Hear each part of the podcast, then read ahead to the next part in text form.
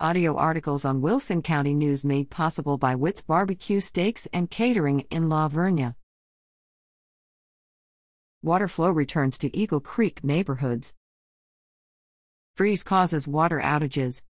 Wilson County, like much of Texas, suffered water outages as the state froze last week. Look for more on the water issues in a coming issue of the Wilson County News. Boil water notices for some water suppliers have been lifted, others remain in place. Here's what we know as of press time February 22. Aqua America, serving Eagle Creek neighborhoods, service restored February 19th, boil water notice lifted February 20th. East Central Water Supply, serving Adkins, boil water notice lifted. City of Elmendorf, boil water notice lifted. City of La Vernia, boil water notice lifted.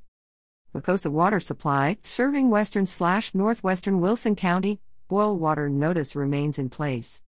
SS Water Supply Corporation, serving Sutherland Springs and La Vernia areas, boil water notice remains in place for Country Hills, Deer Ridge, Lost Trails, and Chisholm Trail, and nearby areas, as well as customers who experienced low or no water pressure last week. Three Oaks Water Supply Corporation, serving the Three Oaks area, boil water notice lifted.